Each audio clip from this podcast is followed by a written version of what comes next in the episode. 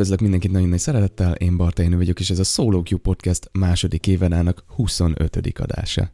Elnézést kérek az orhangért, de hát ez így jött ki, és ezért is csúszik egyébként ez az évad záróadás, mert sajnos így a évvégi grindban, ami egyébként nagyon jól sikerült, mert az összes epizódot ki tudtam rakni, amit terveztem, fel tudtuk venni és ki tudtuk rakni, de így az évvégi rohanásban eléggé lebetegedtem, és így az utolsó napokon, így 30 a környékén az volt a terv, hogy felveszem még ezt az évadzáró adást, de hát áh, képtelen voltam rá, és most így tizedike van, most, most tudtam egyelőre eljutni arra a szintre, hogy nagyjából ide tudok ülni, és ezt fel tudom venni.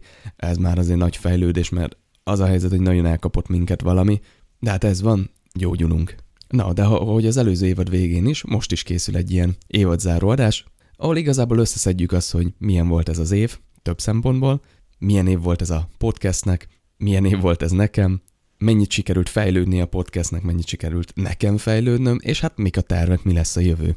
Úgyhogy álljunk is bele, és kezdjünk rögtön azzal, hogy egy kicsit reflektálok arra, amit az előző évadzáró adásban elmondtam, mint jövőbeli célok. Ott ugye magában az évadzáró adásban, a címében is benne volt, hogy Designing Games, azaz ugye nagyszerű Tynan Sylvesternek a könyve, ugyanis előző évben, az előző évadban nagyon nagy hatással volt rám ez a könyv, és az a helyzet, hogy így kacérkodtam a gondolattal, hogy, hogy még akár le is fordítom ezt a könyvet, mert annyira értékes, és azért itt a magyar játékdizájnerek, játékfejlesztők közösségében is nagyon jól megtalálna a helyét. Na most Na most nem, hogy nem fordítottam le, hanem meg se próbálkoztam vele. Ugye az volt a terv, hogy megpróbálok egy-két oldalt lefordítani, és ugye megy, akkor folytatom, de bevallom őszintén teljesen elfelejtettem, és semmi időm, vagy hát nem nagyon allokáltam erre időt de leginkább elfelejtettem.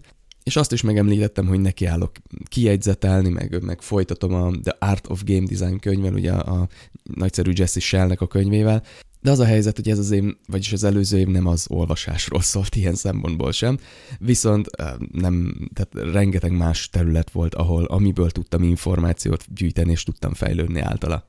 És az is a tervek között szerepelt, hogy, hogy lesz egy lightos rebrandingje a, a Solo Q-nak, de ezt szintén nem valósítottam meg, ahogy láttátok, egy picit maga a brand, meg az arculat fejlődött, de semmiképp nem ezt szeretném továbbvinni, tehát hogy annyi letisztult nekem ebben az évben, hogy a Solo Q nevet nagy valószínűséggel meg fogom tartani, de most ebben az évben, tehát a következő évadban biztosan számíthatok egy nagy rebrandingre, ahol tényleg gatyába rázom a, az arculatot, az egésznek, a, a, az egész SoloCube brandnek a netes megjelenését, vizuális megjelenését is, és így az egésznek a struktúráját. Ez most se rossz, tehát hogy ha megnézitek, nem tudom, más, nem más podcastekhez képest, mert ez annyira ilyen ledegradáló, nem erre akarok kiukadni, hanem más nem netes médiumokhoz képest azért elég igényes arculatunk van, és egész koherens, de bőven van itt még hely fejlődésre. Szóval azért ebben az évben elég, volt, volt egy pár terv, amit nem sikerült megvalósítani, sőt elindulni se vele, de ez nem azért történt, mert annyira elfelejtettem őket, vagy e, lusta lettem volna, stb., hanem egyszerűen azért, mert hát ilyen az élet, dob lehetőségeket, és azokkal érdemes élni. Számomra ez úgy jelentkezett, hogy a, a szakmámban jött egy lehetőség, hogy mint általános terméktervező tudnék egy szintet lépni, jött egy, egy jó nagy feladat, egy jó nagy kihívás, én ebbe beleálltam, és bármennyire félelmetes is volt, azért sikerült venni az akadályt. Sokszor példálózok vele, hogy van ez a, ez a triumvirátus, ez a szent háromság, ugye a fejlesztés, a design és a business, és egy szakembernek teljesen mindegy, melyik oldalon van, érdemes, nagyon is érdemes, sőt, manapság már lassan kötelező belelátni a másik két oldalma. Ezáltal valósul meg egy, egy sokkal jobb minőségű kommunikáció az oldalak között, meg hát, hogyha be tudunk segíteni, egy kicsit színesebbek, univerzálisabbak tudunk lenni, az azért nagyon sokban hozzájárul, bármilyen szakmát is képviselünk. És nekem ez a lehetőség nagyon sokat adott abban, hogy jobban belelátok a biznisz és a dev oldalba. Tehát ebben a lehetőségben nagyon sok fejlődési potenciál volt abból a szempontból, hogy igenis biznisz döntéseket is kellett hoznom, vagy szorosabban együtt dolgoznom a biznisz oldal és a fejlesztési oldallal is. Úgyhogy nagyon tanulságos volt, és egyébként ez így szakmailag az évemnek egy jó szeletét elvitte. Viszont amint láttátok, nem lassultak le az adások, sőt, ebben az évben úgymond fel is gyorsultak, mert az előző évadban, az évad záróval együtt 10 adást sikerült kirakni, viszont ez most felgyors, tehát e- ebben az évadban 24 adást sikerült kirakni, ami azt jelenti, hogy havi kettőt, ami egy elképesztően jó szám, és nagyon büszke vagyok rá, de erről majd egy kicsit később.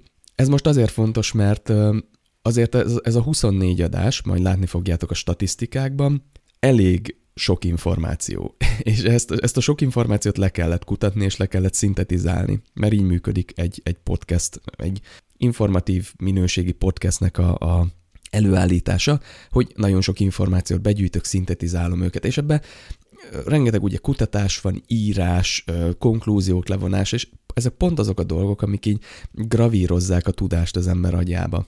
Szóval kitalálhatjátok, hogy ezáltal rengeteget sikerült fejlődni, tehát pont ez a podcastnak a célja, hogy gyakoroljam a game design-t, kutassam, tanuljam, gyakoroljam. És azok az adások, amiket csináltam, pszichológiai adások, játékelemzések, általános, vagy akár specifikusabb dizájnadások, vagy éppen csak ilyen kis érdekes szösszenetek, ezek mind-mind hozzájárultak ehhez a fejlődéshez. Úgyhogy kijelenthetem, hogy a szólókű nagyon is elérte a célját, abból a szempontból az én szubjektív személyes szempontomból, hogy igenis sokat fejlődtem általa. Viszont ott van még az is, hogy ugye sikerült vendége, elindulni a vendéges adásokkal is, amik szintén tervben voltak már az előző évben, és az a helyzet, hogy rá kellett jönnöm, hogy a vendéges adások által ez egy még gyorsabb és minőségibb tanulási folyamat, vagy még, még jobb információhoz, tudás bázishoz, anyaghoz juttat engem hozzá, ugyanis elképesztően jó vendégekkel sikerült leülnöm beszélgetni, akik nagyon sokat adtak nekem ebben a szakmában. És nem mellesleg sikerült nagyon jó kapcsolatokat építeni, nem mellesleg barátokat szerezni, Úgyhogy egyértelműen látszik az, hogy a jövőnek, a harmadik évannak ez lesz az egyik fő fókusza, hogy ezt a kapcsolatépítést vendéges adásokkal és a tanulásnak ezt a formáját, információcserének ezt a formáját folytassuk, mert ez, ez nagyon-nagyon jó. És egy kicsit furcsán hangzik, de elkezdtem egy picit ilyen szakértőként is működni, ugyanis történt olyan, hogy elkezdtek emberek megkeresni engem, nem ilyen commission jelleggel, tehát nem pénzért, hanem csak így, hát fogalmazunk, hogy szakértőként, hogy nézzem meg, és, és mondjak véleményt, ötleteket a játékaikkal kapcsolatban. Ez nagyon megtisztelő, ennek nagyon örülök, és természetesen ismét remek gyakorlás nekem, meg nagyon ö, tehetséges embereket tudok a, a, játékfejlesztés szakmájában megismerni ezáltal, úgyhogy bárki hallgatja ezt az adást, és ö, úgy gondolja, hogy kompetensnek tart engem arra, hogy ránézzek a játékára, véleményezzem, design szempontból egy kicsit szakmázzunk rajta, akkor, akkor jöhet bárki. Nagyon szívesen foglalkozok ezzel. Na és hát egyébként aztól függetlenül, hogy nem olvastam valami sokat, attól függetlenül rengeteg YouTube videót néztem, és hát nem ilyen um, underground secret home, izé két vadember kiássa botokkal és feltölti vízzel a medencét videók, vagy, vagy food videók, tehát nem, ezek, nem ilyenekre gondolok itt, hanem rengeteg szakmai YouTube videót, tehát hogy szerintem ilyen napokba mérhető az a videó mennyiség, amit ebben az évben terméktervezői, game design és AI videókkal töltöttem, meg gyakorlati videókkal is például Unity-ben vagy Unreal-ben, és hát természetesen mondanom kell, ezek is azért elég sokat segítettek abban, hogy, hogy fejlődjek ebben a gyönyörű szakmában.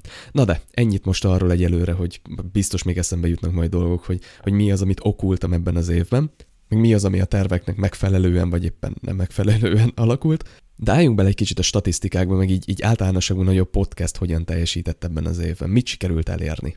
Na, mert, mert mint említettem, hogy 24 epizódot sikerült kirakni, én erre nagyon büszke vagyok, havi kettő meg volt, igaz egy kicsit a, itt az utol, tehát decemberben volt egy hajrájt, négy részt tettem ki, tehát nem az volt, hogy minden hónapban kijött két rész, változott a sűrűsége, de ettől függetlenül azt lehet mondani, hogy egy hónapnál nagyon több nem telt el két epizód között, és ez, ennek én most nagyon örülök.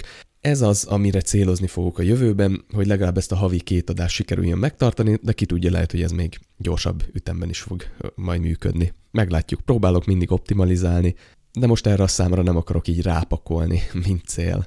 Na ebből egyébként ebből a 24 epizódból, egy 25 nyilván ezzel, a, ezzel az adással, de mondjuk ezt most csak így 24-nek, ebből 6 vendéges adás volt, ugye Lambertel, Árpival, Ádámmal, Szmirko Ádámmal és Illés Danival ültem le beszélgetni, Árpival és Ádámmal kétszer, Lambertel háromszor és Illés Danival egyszer. Ugye Lambert game designer, vele nagyon menő adásokat csináltunk így game design témában, Árpi és Ádám pszichológusok, Dani pedig ugye egy 3D modeller, és egyébként már ő publikált egy kalandjátékot, vele a kalandjátékokról beszéltünk. Velük egyébként még egész biztosan fogtok találkozni. Egy biztos, hogy ők zseniális ilyen, ilyen első vendégek voltak, úgyhogy köszönöm nekik ezúton is a, a hozzájárulást, hogy ennyire jó évad tudod megszületni így a Q berkeim belül. És a természetesen azt is, hogy rengeteget tudtam tanulni tőlük. Na de gyorsan fussunk végig, hogy milyen, milyen adások is készültek ebben az évadban, miről beszélgettünk. Ugye itt volt mindjárt a Darkest Dungeon és a víziók szerepe a játékfejlesztésben, az egy nagyon-nagyon minőségi részlet, és, és mai napig az egyik kedvencem, így tartalmilag. Ugye beszéltünk a Demon Souls remake-ről, hogy miben különbözik egy remake design és egy, egy zero, tehát egy nulláról elkezdett design. Ez is egy nagyon tanulságos rész, magának a, a Demon Souls remake-nek a, a sztoria az, az zseniális, és rengeteget lehet belőle tanulni.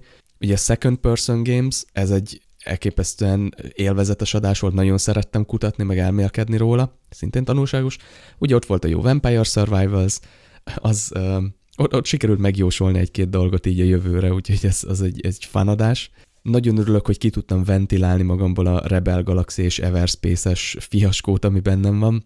Az egy elég masszív három és fél órás adás lett, de tele van remek információkkal, és azért megtanított arra, hogy ilyen hosszú adásokat azért ne csináljak. Ugye a Zero Player Games az is egy nagyon fun kutatás volt különleges játékok kapcsán. Beszéltünk a primingról, mint, mint az előfeszítésről, ugye ez egy pszichológiai adás volt, Na és aztán megszületett az első vendéges adás, Lambertel az Open World és a narratíva kapcsolatáról, reviziteltük a Battle Brothers-os epizódot, tehát elkészült egy új Battle Brothers-os epizód, ami már nem bemutató volt, hanem keményen játékdesign. Ez nagyon jól sikerült.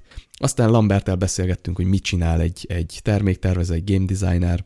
Beszéltünk aztán a Negative Possibility Space-ről és a végtelen lehetőségek érzéséről, megint egy kis pszichológia és játékdesign.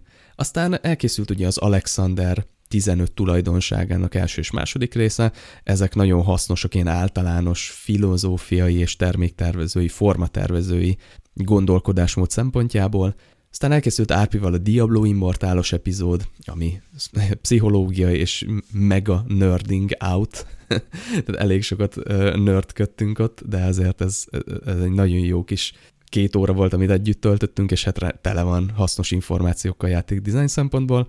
Kognitív és statisztikai torzítások, ismét szintiszta szakma, kalandjátékok, ugye Illés Danival, nekem ez egy, egy kicsit ilyen komfortzónás dolog volt a kalandjátékok miatt, mert én nem vagyok annyira otthon kalandjátékokban, de nagyon hasznos volt meríteni a, a kalandjátékok dizájnjából, és átbeszélni egy olyan emberről, aki már konkrétan készített, és ki is adott egy kalandjátékot. Úgyhogy ez egy zseniális rész volt ilyen szempontból.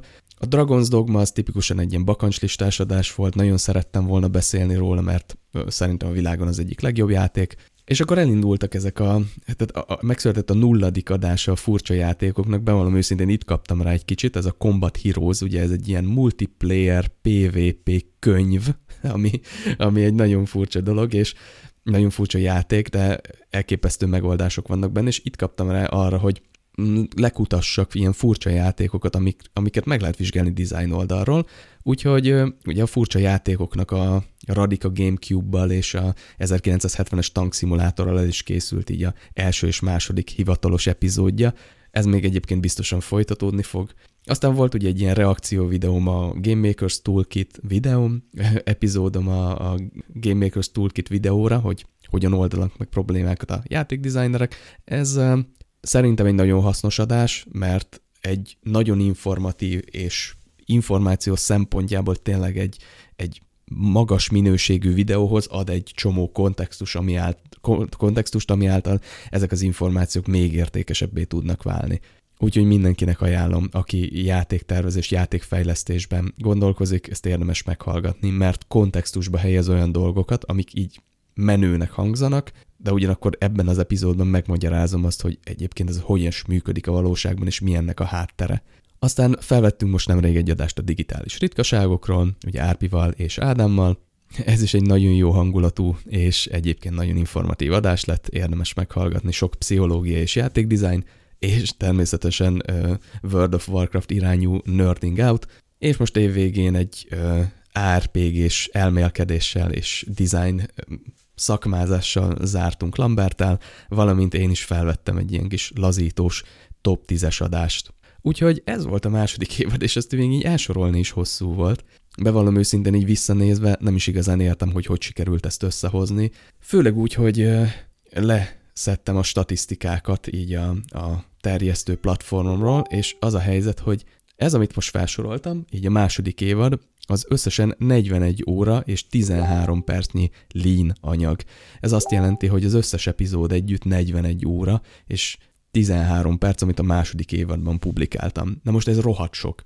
7 óra, kicsit kevesebb, mint 7 óra, ilyen két napnyi anyag, és említettem már, hogy én azért elég sokat kivágok az epizódjaimból, most így, így, így amikor szólóban nyomom.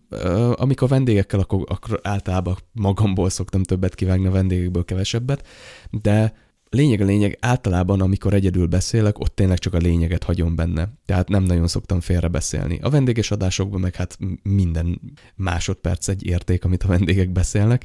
Úgyhogy azt lehet mondani, hogy sikerült összehozni 41 órányi információt, amit tényleg rohadt sok, és nem is értem, hogy hogy sikerült ezt összehozni, mert egy órányi anyagot is amúgy nagyon nagy meló összerakni, ami így értékes, átgondolt, struktúrált, tényleg úgy át van gondolva, de ebből sikerült 41-et. Úgyhogy nagyon büszke vagyok erre, és ez nagyon király.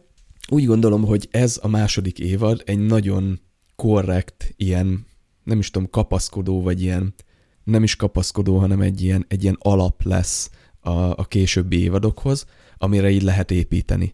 Itt rengeteg dolog letisztult, és ez a rengeteg információ az, ami, ami meg tudja alapozni a későbbi témákat, és bárki végighallgatja ezt az évadot, az fel tudja magát vértezni rengeteg releváns információval a játékdizájnban, úgyhogy na, elégedettem nem is lehetnék. És akkor nézzünk még néhány statisztikát arra, hogy egyébként hogy teljesített a podcast. Összesen 1758 lejátszásunk volt, és ez azt jelenti, hogy átlagosan 23 lejátszása van egy epizódnak. Na most ez furcsa lehet, mert hogy ezt felszorozzátok, akkor annyira nem jön ki a matek, de ez a lejátszás, ez azt jelenti, hogyha valaki elindította. Tehát ez nem a átlagos lejátszás, meg azzal számol, aki úgy hallgatta is az epizódokat.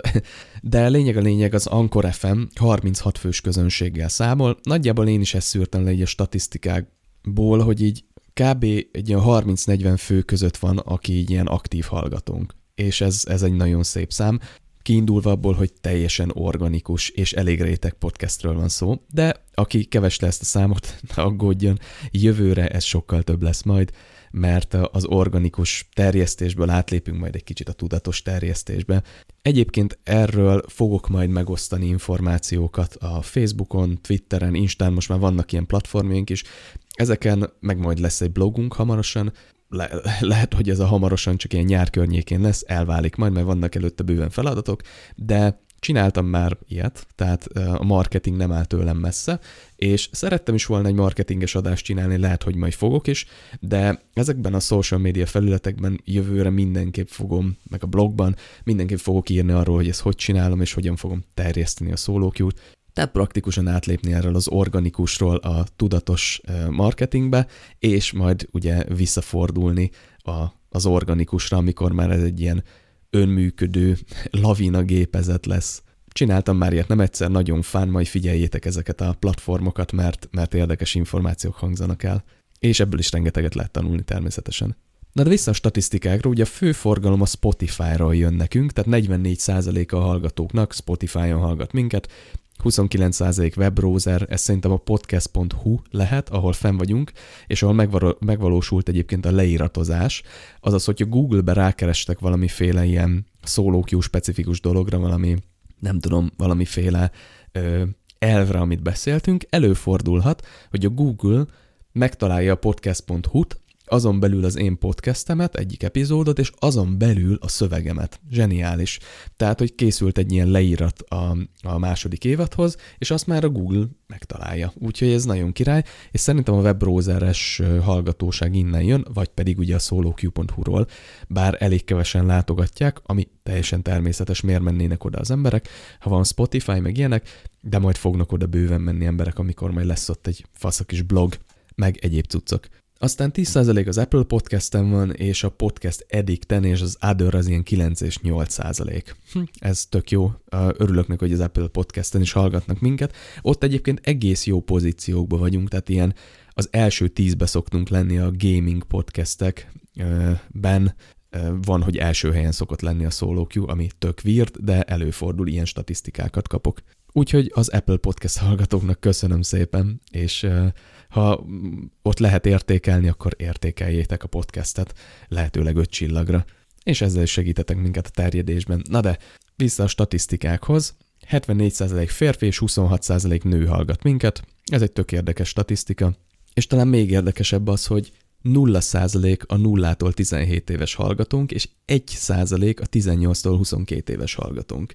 Ettől nem sokban tér el az, hogy 5% a 23-tól 27 éves hallgatónk, és 53% a 28-tól 34, 29% a 35-44, és 12% a 45-59. Tehát a solo queue alapvetően most a solo queue-nak a közönség egy, fogalmazunk úgy, idősebb nem akarok ezzel senkit sem megsérteni, én is a 53%-ba tartozok egyelőre, áprilisban már a 29%-os 35-44-esbe fogok tartozni, de fogalmazunk, hogy egy idősebb korosztály hallgat minket, ami szerintem egy tök jó dolog.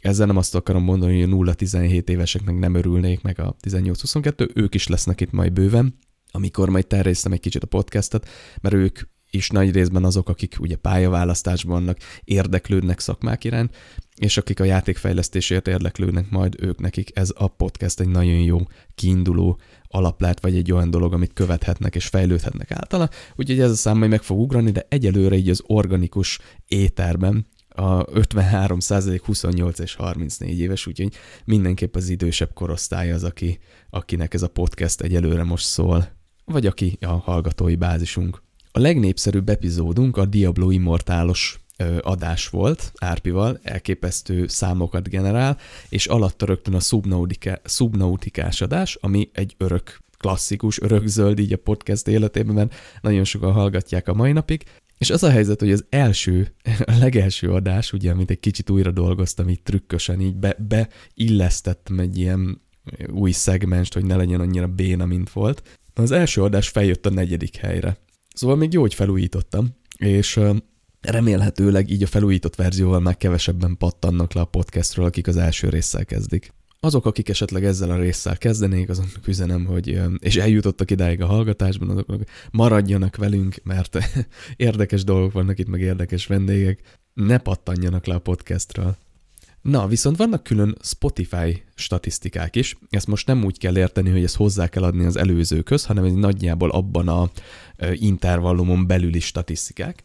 1489 start, ez azt jelenti, hogy ezer, majdnem 1500-an indítottak el részt. Ez szerintem nagyon király. Ebből 817 a stream, ami azt jelenti, hogy 817-en voltak azok, akik egy, nem tudom pontosan mennyi időt, de nem csak elindították, pár másodpercet hallgattak, hanem tényleg egy, egy csánkot meghallgattak az a, a valamelyik adásból. Ez azért nagyon jó, mert ez több, mint a fele. Tehát, hogyha foglalkoztok, hát nem, nem feltétlenül marketinggel, de mert az ilyen irányú statisztikák azért más ö, szegmensben is fontosak, de foglalkoztok ilyen statisztikákkal, hogy mondjuk hány látogatója van egy oldalnak, hányan maradnak ott, stb. stb., akkor, akkor tudhatjátok, hogy ez egy igen magas szám az, hogy a 1500 startból 800 ember, tehát több mint a fele, több mint az 50 ott maradt és hallgatta. Na most ugye ezt sok minden tudja befolyásolni, sok mindentől függ. Függ ez most, hogy organikus, ugye hirdetve van, jól találod el a hirdetőket, blablabla, tehát millió egy dologtól függ, de ez így egy ilyen organikus módon, hogy, hogy csak felfedezték az emberek, egy nagyon jó szám. Praktikusan azt jelenti, hogy több mint a fele az embereknek, akik elkezdték hallgatni ezt a podcastet, ott maradtak és hallgatták tovább. Ez nagyon jó, és ennek nagyon örülök. Ez ö, 121 individuális hallgató, és ebből 45 követő. Ez megint csak egy zseniális szám, ugyanis akik, mint individuális hallgatók megjelentek a második évadban, ebből 45 követő lett. Na most gondolhatnátok, hogy volt itt azért egy első évad is, az első évadban még nem volt követőnk egyáltalán. Ez a 45 követő a második évadban jött Spotify-on, és 121 individuális hallgatóból 45 ember nyomta meg a follow gombot. Ez megint csak egy zseniális szám, ugyanis az, akik egyébként utána is, a 121 emberből utána is hallgatnak minket, az több, mint 45, mert én is néha elfelejtem megnyomni subscribe gombokat, meg ilyenek, de sikerült 45 követőt szereznünk. Ez egyébként több is volt, csak valakik megszüntették a követést, voltak ilyenek, akik bekövettek, aztán utána kikövettek. Nem tudom, lehet, hogy úgy érezték, hogy spamelem a Spotify-jukat, így havonta kétszer, fene tudja, hogyha ti voltatok azok, hogy kikövettetek, akkor kövessetek vissza. Köszönöm. Na és hát ebben az évben lett YouTube-unk, hoppáka, és ez abszolút nem elhanyagolandó, nagyon vicces számokat fogok közölni. Áprilisban indultunk el a YouTube-bal, és csak a második évad van fent, és doppergés, hét feliratkozónk van. Hoppá!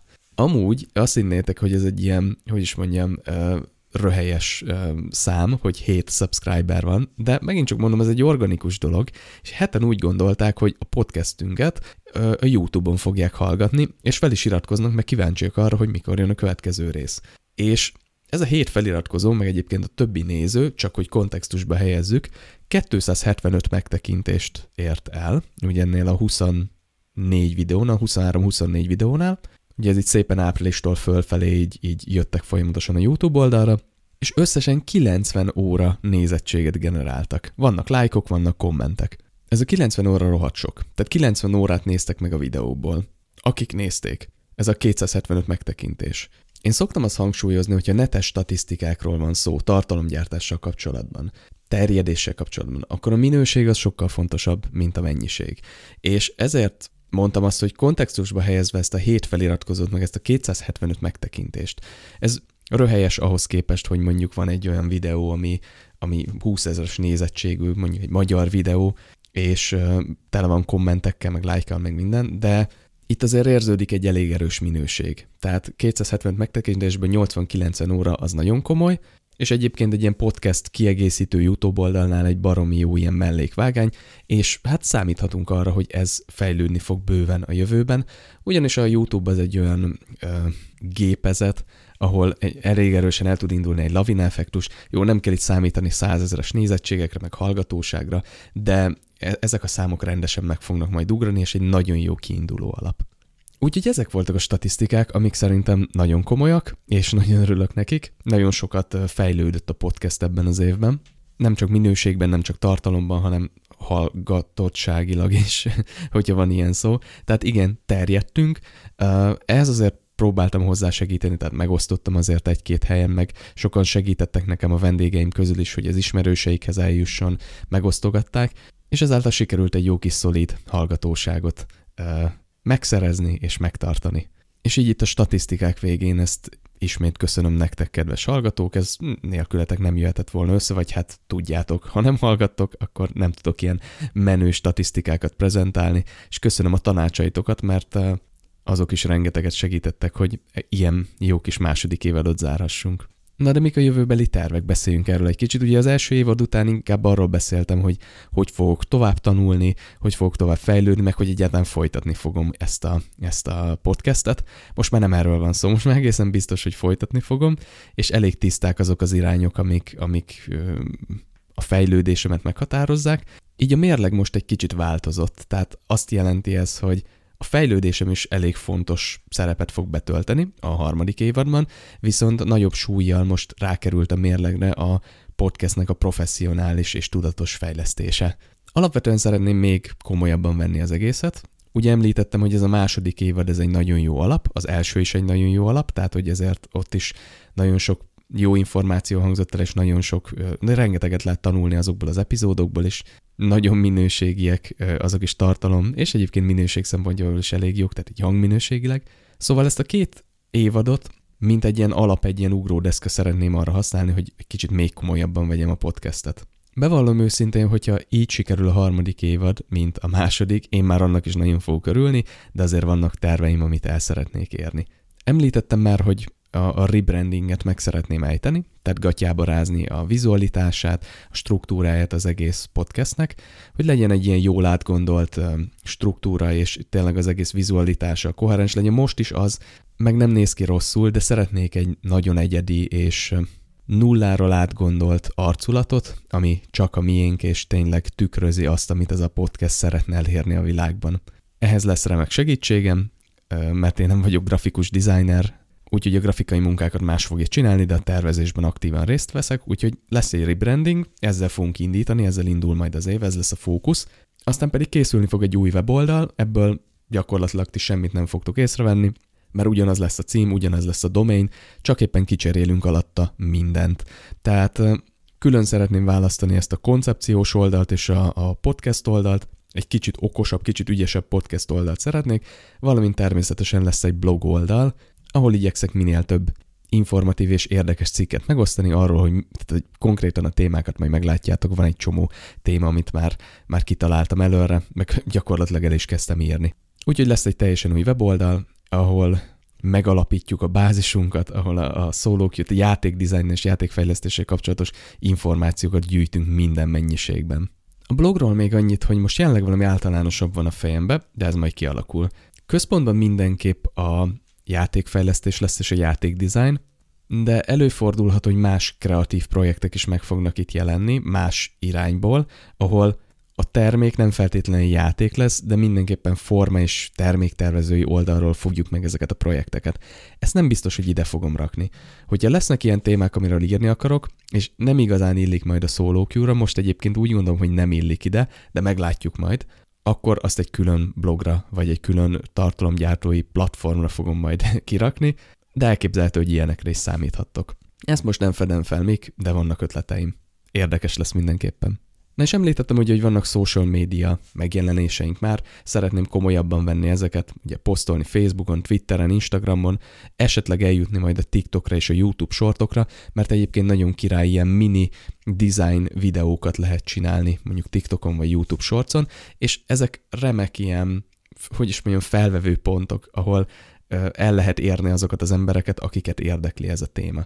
Tehát például gondolhatnám, hogy mit keresne egy ilyen téma TikTokon gyönyörűen, tényleg gyönyörűen 20-30 másodperces videókban el lehet mesélni egy játékdesign elvet, nem mélyen, de például a primingot, vagy a negatív possibility space-t, amikről már beszéltünk, és millió egy játékdizájnnal kapcsolatos elvet, gyönyörűen ö, ilyen kis mini videókban be lehet mutatni, hogy hogyan működnek játékokban.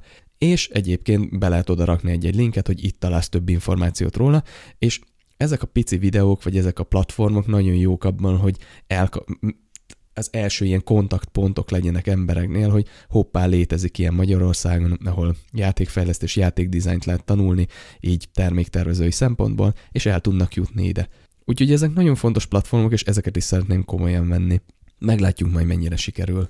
De mindenképpen számíthatok arra, hogy Instán, Twitteren, Facebookon meg a blogomon posztolni fogom gyakorlatilag a folyamatot, ahogy készül a podcast, mivel foglalkozom, és releváns információkat.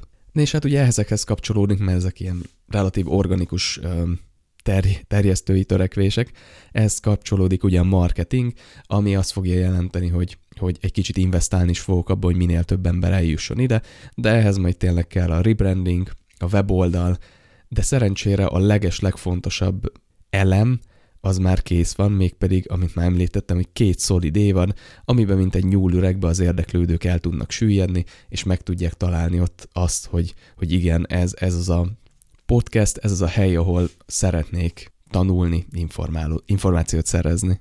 Szóval, ahogy említettem, lesz mar- lesznek itt marketing törekvések, és egyébként erről is fogok majd uh, publikálni, hogy ez hogy működik, hogy csinálom, mi történik, stb. Úgyhogy akiket ez érdekel, az, azokat sem fogom infó nélkül hagyni.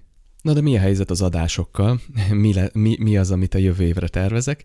Hát az, hogy mindenképpen szeretnék több vendéges adást, mégpedig azt tűztem ki célul, hogy több vendéges adás legyen, mint szólóadás. Tehát szeretném most már a, a inkább jobban az évad tartalmát vendégekkel kitölteni és beszélgetésekkel, mint szólóadásokkal, viszont fogok mindenképp szólóadásokat csinálni, és ott igyekszem inkább majd a játék elemzésekre rámenni egy kicsit jobban, mert hát nem hanyagoltam el ebben az évben, hanem évelején kicsit erősebben indult, aztán meg egy kicsit kevés, tehát kevesebb ilyen játékbemutató, vagy nem bemutató, hanem elemzés volt. Ezeket szeretném egy picit jobban visszahozni, meg hogyha találok egy-egy ilyen különleges játékokkal, vagy pszichológiai elvel kapcsolatos témát, amit jól ki tudok dolgozni, nyilván olyan is lesz. És ahogy említettem, ez a havi két adás egy jó szám, ezt szeretném megtartani, de hogyha 30 adás lesz a következő évadban, hát legyen, meglátjuk majd, hogy hogy lesz a flow, de egy kicsit kevesebb lesz, az sem tragédia. És ami a lényeg, és ami a központban van, játékdesign és játékfejlesztés minden mennyiségben, úgyhogy erre számíthatok a következő évadban is. Na és hogy arról is beszéljek kicsit, hogy én magam milyen irányba szeretnék fejlődni, mi a mérlegnek a másik oldala. Hát az, hogy az új adás tervek által, jó magam is, tehát látom azt, hogy rengeteget fogok fejlődni általuk, nagyon érdekes játékelemzések és vendéges adások vannak betervezve, úgyhogy ezekből gyakorlatilag így automatikusan én, én, én fejlődni fogok, praktikusan rengeteget tanulni, de erre az évre elhatároztam, hogy trek, és trekkelem is azt, hogy mennyit olvasok, mert egyébként a, a múlt évben a fizikai edzéssel kapcsolatos terveim nagyon jól sikerültek, mert szerintem abból kifolyólag, hogy, hogy trekkeltem őket, úgyhogy elhatároztam, hogy trekkel, és már el is kezdtem trekkelni, hogy mennyit olvasok per nap. Meghatároztam magamnak egy viszonylag lájtos kótát, de egyelőre sikerült ezt mindig túl teljesíteni, úgyhogy a játékdizájnnal kapcsolatos könyveimet és a pszichológiai könyveimet ebben az évben azért szeretném kivégezni, úgyhogy nyilván ez is hozzá fog járulni ahhoz, hogy fejlődök, és ez vissza fog köszönni epizódokban, mint ahogy a, a Designing Gamesnek rengeteg elve, meg rengeteg dolog abból visszaköszönt a, a, az előző évadban. És azt is elhatároztam, hogy szeretném jobban gyakorlatba ültetni a játékdizájnt, tehát hogy rengeteg elmélettel találkozok, viszont viszonylag kevés lehetőségem van ezt gyakorlatban is művelni. Úgyhogy van egy cimborám, akivel elkezdünk prototípusokat készíteni, természetesen gyakorlási szempontból, nem az, hogy most itt piacra dobjunk valami húde játékot, de hát ki tudja, lehet az lesz belőle, hogy valamibe beleszeretünk, aztán nekiállunk, hát a game lesz belőle, de lehet, hogy csak prototípusok lesznek, gyakorolgatunk, majd meglátjuk, de lényeg a lényeg gyakorlatba fektetni ezeket a game design elméleteket. Hazudnék, ha azt mondanám, hogy eddig nem fektettem gyakorlatba, mert azért az a helyzet, hogy amit a game designban tanultam, és tehát a játék, játékokkal kapcsolatos terméktervezés, nek rengeteg átfedése van az általános terméktervezéssel, amit mondjuk business szoftverekben, vagy mondjuk fizikai termékekben alkalmazol. És azokat gyönyörűen a game design terméktervezési metódusokat gyönyörűen ki tudtam próbálni, általános terméktervezésben is, szóval gyakoroltam őket, és még sikerült játékokon is gyakorolnom, tehát terveztem és valósítottam meg játékokat az évben, tehát hazudnék, ha azt mondanám, hogy egyáltalán nem gyakoroltam, de szeretnék erre is egy kicsit nagyobb fókuszt helyezni. Úgyhogy ez is a terveknek a része, hogy jobban, tehát több gyakorlat, és természetesen az a mennyiségű elmélet, mint eddig is, de egy kicsit több gyakorlat azért legyen. Az előző évben is sikerült például tartani játékkoncepciós workshopot, volt egy csomó brainstorming, terveztem konkrét feature-öket, iteráltam feature-öket, fejlesztettem játékot, de azért még mindig van itt hely bőven gyakorolni, úgyhogy mindenképp szeretném csinálni, és esetleg olyan gyakorlati prototípusokat megvalósítani, amiket mondjuk egy portfólió anyagként is be lehet mutatni. Az meg csak egy cherry on the top. Na, úgyhogy ez volt a Solo Q Podcast második évada. Én úgy gondolom, hogy egy remek évadot sikerült közösen összehoznunk. Ezúton is ismét köszönöm Lambertnek a zseniális szaktudását és, és segítségét, hogy, hogy ezek a vendéges adások el tudjanak indulni, és a, a remek beszélgetéseket podcastben és azon kívül is, tehát mikrofon előtt és off mikrofon is Árpinak és Ádámnak a, csodálatos ö, pszichológiai szupportot, meg most nem az, hogy, hogy engem szupportáljanak, hogy ne zuhanjak össze, hanem hogy, hanem hogy pszichológiai oldalról is itt ö, hozták nekünk a tudást, és hát Illés Daninak is a remek ö, szaktudását a kalandjátékokkal kapcsolatban, és hát előre köszönöm neki a szaktudását a 3D modellezés világából, ugyanis már most leszpoilerezem, hogy lesz vele hamarosan egy adás erről, és természetesen köszönöm nektek, kedves hallgatók, hogy itt vagytok, hallgatjátok a podcastet. Ez a legfontosabb, ennél többet igazán nem is nagyon kérhetnék, úgyhogy tartsátok meg jó szokásotokat. Hamarosan érkezünk a Q harmadik évadával, egy kicsit kevesebb orhanggal, egy kicsit több vendéggel, remélhetőleg, és ismét rengeteg játékdizájnnal, terméktervezéssel, játékfejlesztéssel, érdekes témákkal. Úgyhogy köszönöm még egyszer, hamarosan találkozunk. Sziasztok!